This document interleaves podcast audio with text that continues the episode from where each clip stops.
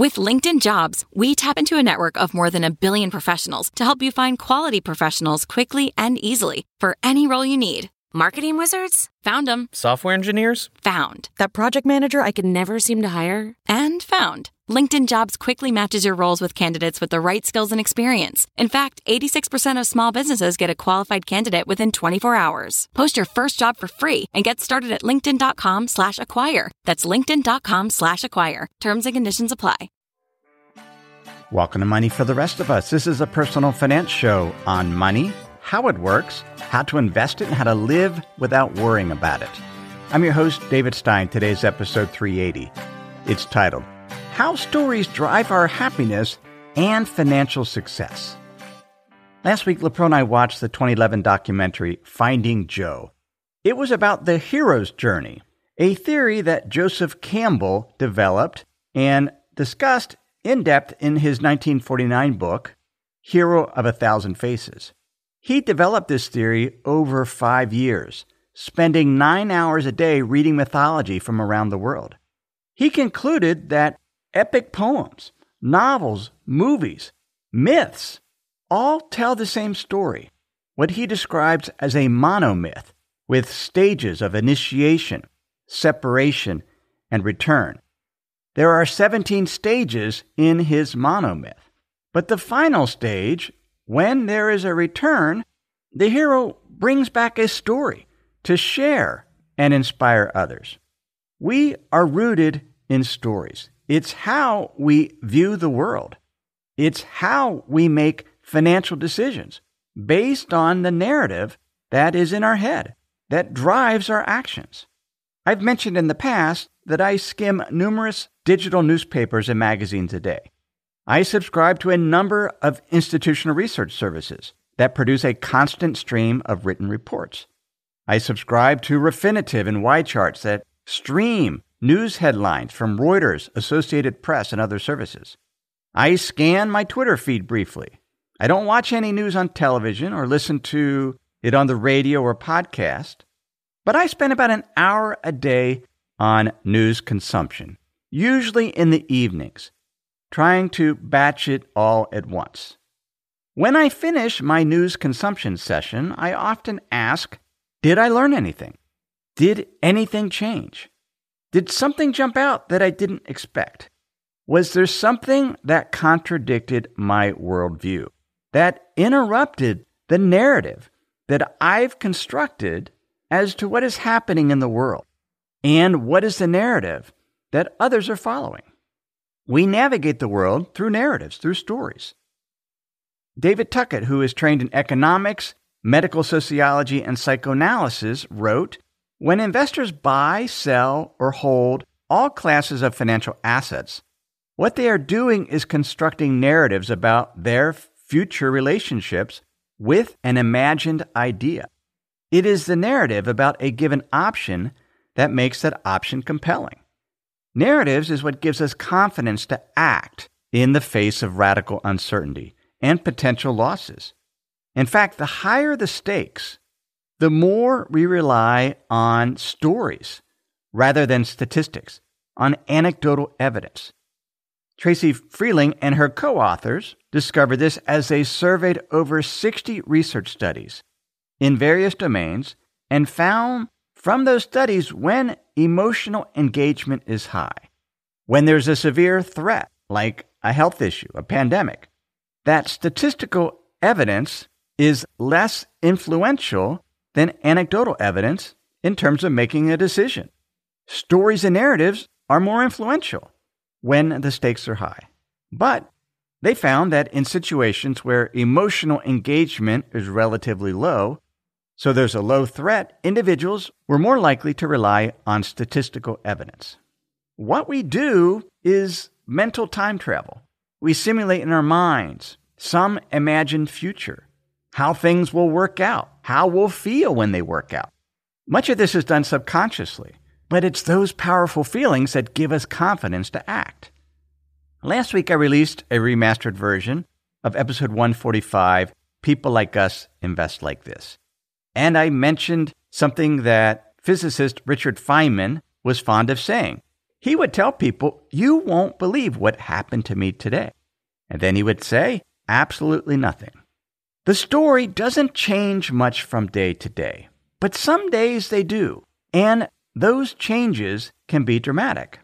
Tomorrow will more than likely be like today, but someday there will be a surprise. And they are surprises because they're not expected. Now, how we view stories, narratives, surprises, stability, change often is a function of our professional domain, our background. David Tuckett pointed this out in comparing economist to social and psychological scientist. Traditional macroeconomics considers that economies are stable systems. And from time to time, they have shocks, an oil shock, an energy shock that they have to adjust to. But because the system is mostly stable, economists can use models, simplify models that explain the world, that can be used to make predictions about the future. In contrast, social science is always calling into question the order and stability of the world. They believe that stability is, is not typical and that over time systems become less orderly. Which is it? Is the world stable and predictable, occasionally hit by shocks that can be absorbed and overcome? Or is the world inherently unstable, unpredictable? Perhaps it's orderly only for a time and then it's shifted in a different direction.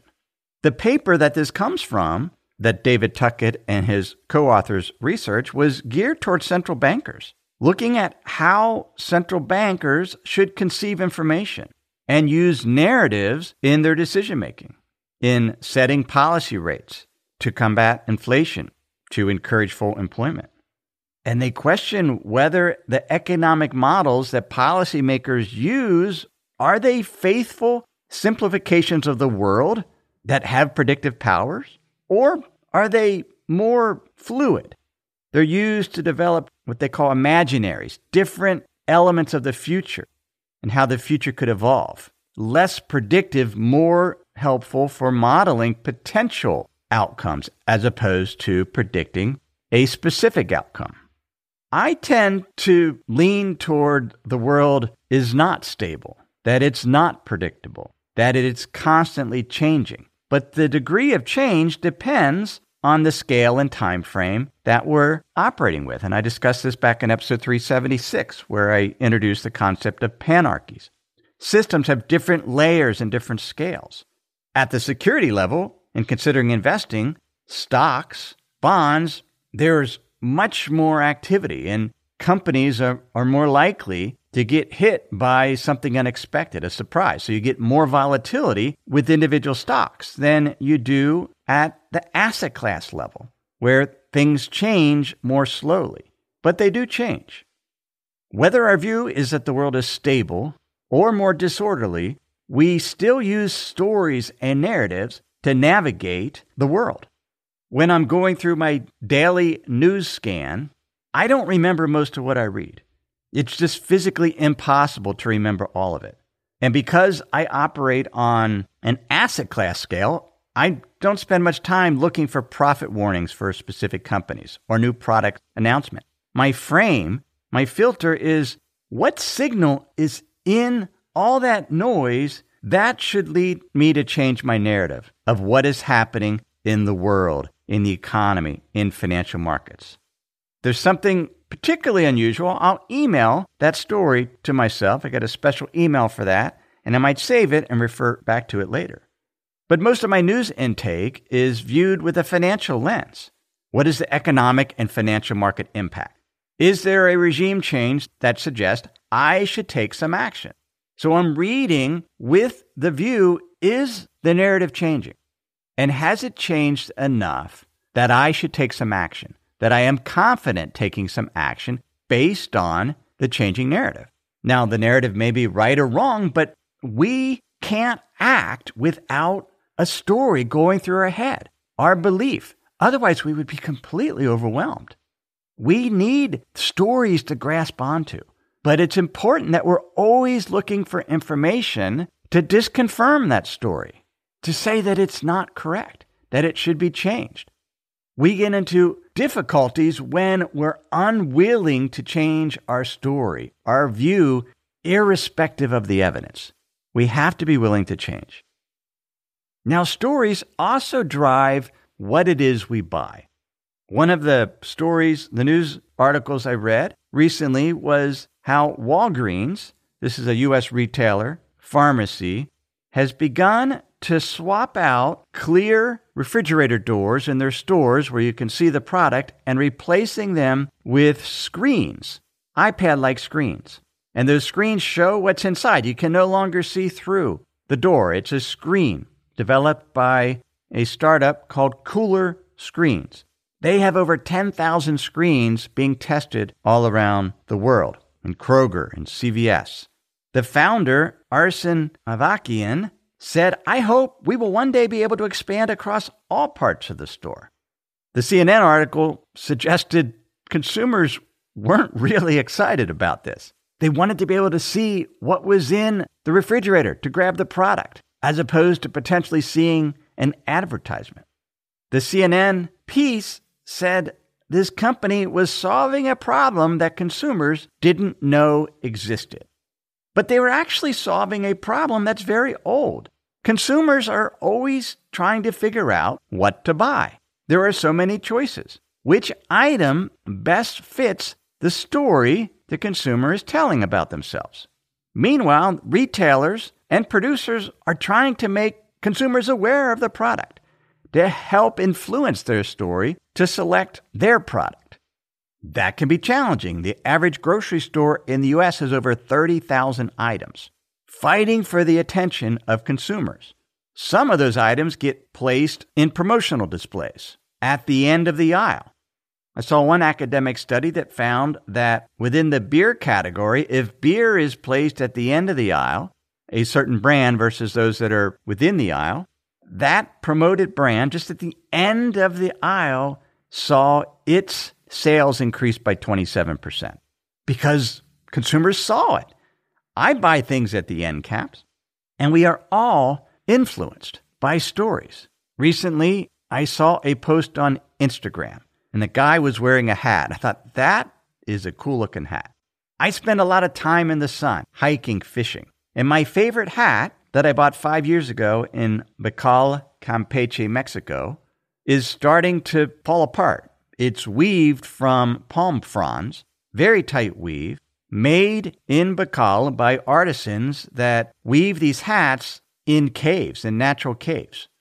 When LaPro and I were in Campeche seven years ago, we went into Becal and were led to one of the, the shops, to a store. And I chose a number four hat. The highest quality was a number five. Next time I'll choose a number five. Maybe it will last longer, but it has lasted five years. But there was a story to it. That's where I bought my hat. I interacted with the person that made the hat. So then I see this hat on Instagram. It's made by Karen and Makoto Horisaki. They're based in Sweden. They hand make these hats. That's a much better story than just going to some random store and buying a no name hat that I don't know who made it. I wanted to be a part of that story. So I bought one of the hats. I bought it used off Grailed because I, I wanted to make sure I actually liked it. But knowing where something's made, knowing who made it, whether it's authentic or not, is so important in helping us to decide what to buy. Seth Godin, in a recent Akimbo podcast, discussed this that the key to successful marketing is to be different, to be differentiated, to have a niche so that your customers see that you are different, that you have a remarkable story, and then they'll be willing to share it. If we're trying to be everything for everyone, then there's no reason to share the story, and we kill our marketing by not being differentiated, by having an interesting story. Before we continue, let me pause and share some words from this week's sponsors. When you're hiring for your small business, you want to find quality professionals that are right for the role. That's why you have to check out LinkedIn Jobs. LinkedIn Jobs has the tools to help find the right professionals for your team faster and for free. I know in our business, having the right candidates for the job is critical to keep our business running smoothly. Now, LinkedIn isn't just another job board. LinkedIn has a vast network of more than a billion professionals, which makes it the best place to hire. It gives you access to professionals you can't find anywhere else. LinkedIn does all that while making the process easy and intuitive. Hiring is easy when you have that many quality candidates. So easy, in fact, that 86% of small businesses get a qualified candidate within 24 hours. LinkedIn is constantly finding ways to make the process easier. They even just launched a feature that helps you write job descriptions, making the process even easier and quicker. So post your job for free at linkedin.com slash david. That's linkedin.com slash david to post your job for free. Terms and conditions apply. Sometimes it's just nice to sit back, relax, maybe even take a nap. That's not what you want your money to be doing. You want it to be working hard for you, earning interest, generating returns. That's where the Betterment Automated Investing and Savings app can help. Betterment's technology gives you advanced tools that are built to help you maximize returns. They have diversified portfolios of low cost ETFs that have been constructed by experts, high yield cash accounts where your money can earn 11 times the national average, and automated investing technology like automated rebalancing. These tools can help you reach your savings and investing goals. Betterment is a fiduciary. That means it's their job to act in your best interest. They will never recommend an investment or give you guidance unless they believe it will help you reach your financial goals. So visit betterment.com to get started. Learn more about the high yield cash accounts at betterment.com. Investing involves risk, performance not guaranteed. Cash reserves offered through Betterment LLC and Betterment Securities. Betterment is not a bank. These stories impact financial outcomes.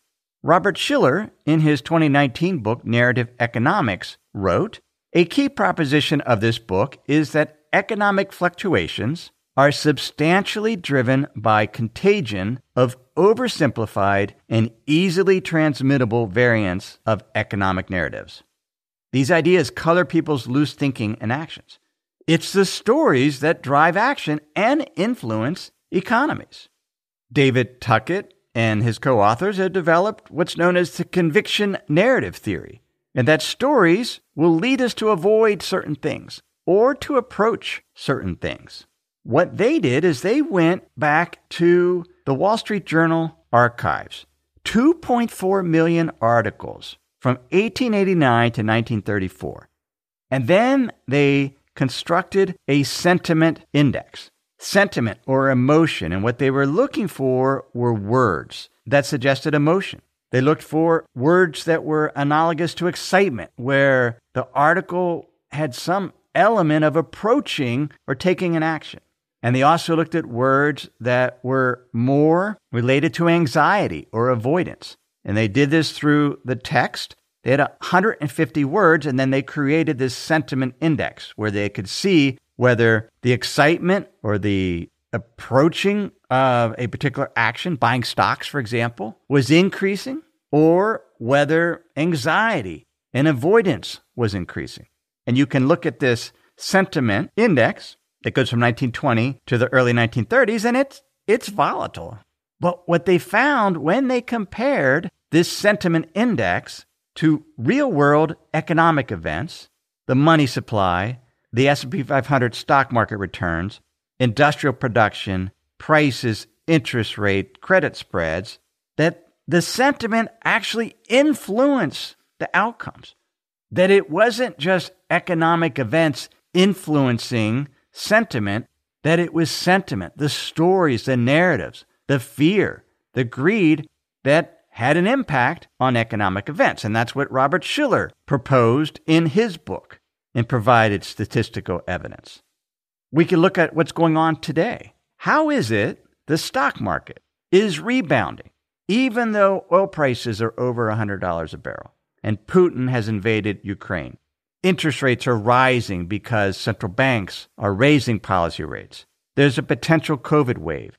There are all of these items that could potentially lead us to avoid stocks, to sell stocks. Yet they're rebounding. Perhaps it's because investors' stories or narratives became too pessimistic. that that pessimism was already reflected in prices and prices overreacted. So then when we get some positive news, such as some of the survey data suggests the economy isn't doing as bad as people thought, where there's a potential peace outcome for Ukraine and Russia, then you get a rebound. But it's the sentiment, it's, it's the stories that can drive market returns and the fundamental data. That's one reason we monitor sentiment, what we call market internals, on Money for the Rest of Us Plus, because they can influence financial outcomes. We can also be manipulated by stories. There is a paper written by Eleanor Bateau and her co authors where she looked at precision of numbers. And if a story is very precise and includes numbers, that can have a powerful impact. They have found that in pricing decisions, by specifying specific prices, individuals are willing to pay more and are less likely to negotiate. People prefer more detail in their stories because it gives them greater confidence. We prefer explanations that are simple and specific to give us more confidence. They found in the investment arena that investors responded favorably to companies that communicated forecasts, predictions with high precision. Those that had higher precisions, that were more specific about what was going to happen, that investors liked that more, had more confidence in them, even if the firm had below average performance. As a result, firms tend to communicate with very high precision in order to restore investor confidence. And the reality is, people who are very confident tend to communicate with very high precision, which tends to dissuade experts. Experts know that it is very, very difficult to have high confidence in very specific predictions. So when they see very specific predictions, they're skeptical. We should be also. We shouldn't fall into the trap that precision means a prediction is more likely to be true. But in this study that Bateau and her co authors put together, they showed potential investment returns and found that with more naive investors that when the projected investment returns were more precise that investors were willing to invest more and believed them more because they were precise as opposed to a range of returns. Now, that makes it challenging if you're an investment advisor because investors crave specificity, preciseness. But as experts, we know we can't be that precise because the world's too complex. The narrative changes too quickly. There are too many variables. There's always a balance. I struggled as an institutional investment advisor, conveying too much confidence, too much precision, knowing I didn't know for sure. But my clients wanted that precision because then they felt more confident in the services that we provided. Finally, when we think about stories, narratives, it is so ingrained in our body from an evolutionary standpoint. Our bodies, our minds, our emotions always want more. And the way that the body does this is through what's known as homeostasis. Whenever something happens to us, some type of shock, a physical shock, emotional shock, we recalibrate and try to get back to a steady state level. More stability. Our body wants stability, which means that when something good happens to us, we get money, we get power. Just something good happens, we quickly get back to normal. We get an initial pop of satisfaction. Wow, that was so cool. But then it's in the past and we're back to kind of our steady state, which means we're never truly satisfied. 19th century philosopher Arthur Schopenhauer said, Wealth is like seawater. The more we drink, the thirstier we become. And the same is true of fame. Arthur C. Brooks in The Atlantic writes, It makes no sense in modern life to use our energy to have five cars, five bathrooms, or even five pairs of sneakers. But we just want them. Neuroscientists have looked into this Dopamine is excreted in response to thoughts about buying new things, winning money, acquiring more power or fame, having new sexual partners. The brain evolved to reward us for the behaviors that kept us alive and made us likely to pass on our DNA. We crave those things. Yet when we get them, it doesn't make us happier. And this is known as the hedonic treadmill. Psychologists Philip Brickman and Donald Campbell wrote in 1971 that the hedonic treadmill is to seek new levels of stimulation merely to maintain old levels of subjective pleasure, to never achieve any kind of permanent happiness or satisfaction. The reason why I flagged and saved this article by Arthur C. Brooks is because he included a secret, a formula to get off this hedonic treadmill.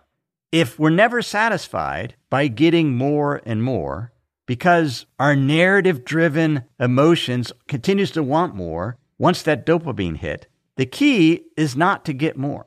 The key to satisfaction is taking what we have and dividing it by what we want. And if we want less, then we'll be more satisfied with what we have. He writes The secret to satisfaction is not to increase our haves. That will never work, or at least it will never last. That is the treadmill formula, not the satisfaction formula. The secret is to manage our wants. By managing what we want instead of what we have, we give ourselves a chance to lead a more satisfied life. What he does is on his birthday, he writes a bucket list of things that he would like, trips he would like to take, things he would like to get, awards he would like to win, fame. He makes a list. But he makes a second list of intrinsic things that are sources of happiness relationships, his faith, his family, friendships. Work he does that is inherently satisfying for its own sake, not for the recognition or getting recognized by others. He compares those two lists and recognizes that the extrinsic things compete with the intrinsic things that he wants, that he has to choose. He imagines himself sacrificing his relationships for the admiration of strangers. And when he compares the intrinsic things to the extrinsic things, the things he thinks he wants, it helps direct him in the right direction, which helps that formula work. It reduces the physical things that he wants and ultimately he gets more satisfaction. Now, this is another form of mental time travel, something that we do in crafting our stories. The stories that we tell about our lives, the stories that we gravitate to, because it's the stories that give us confidence to act. So think about your stories, the stories you're telling yourself, the investment stories that you use to drive your financial decisions. Are they grounded in the facts, at least as we understand them? Or are we being manipulated by other investment stories because they're so precise and so confident?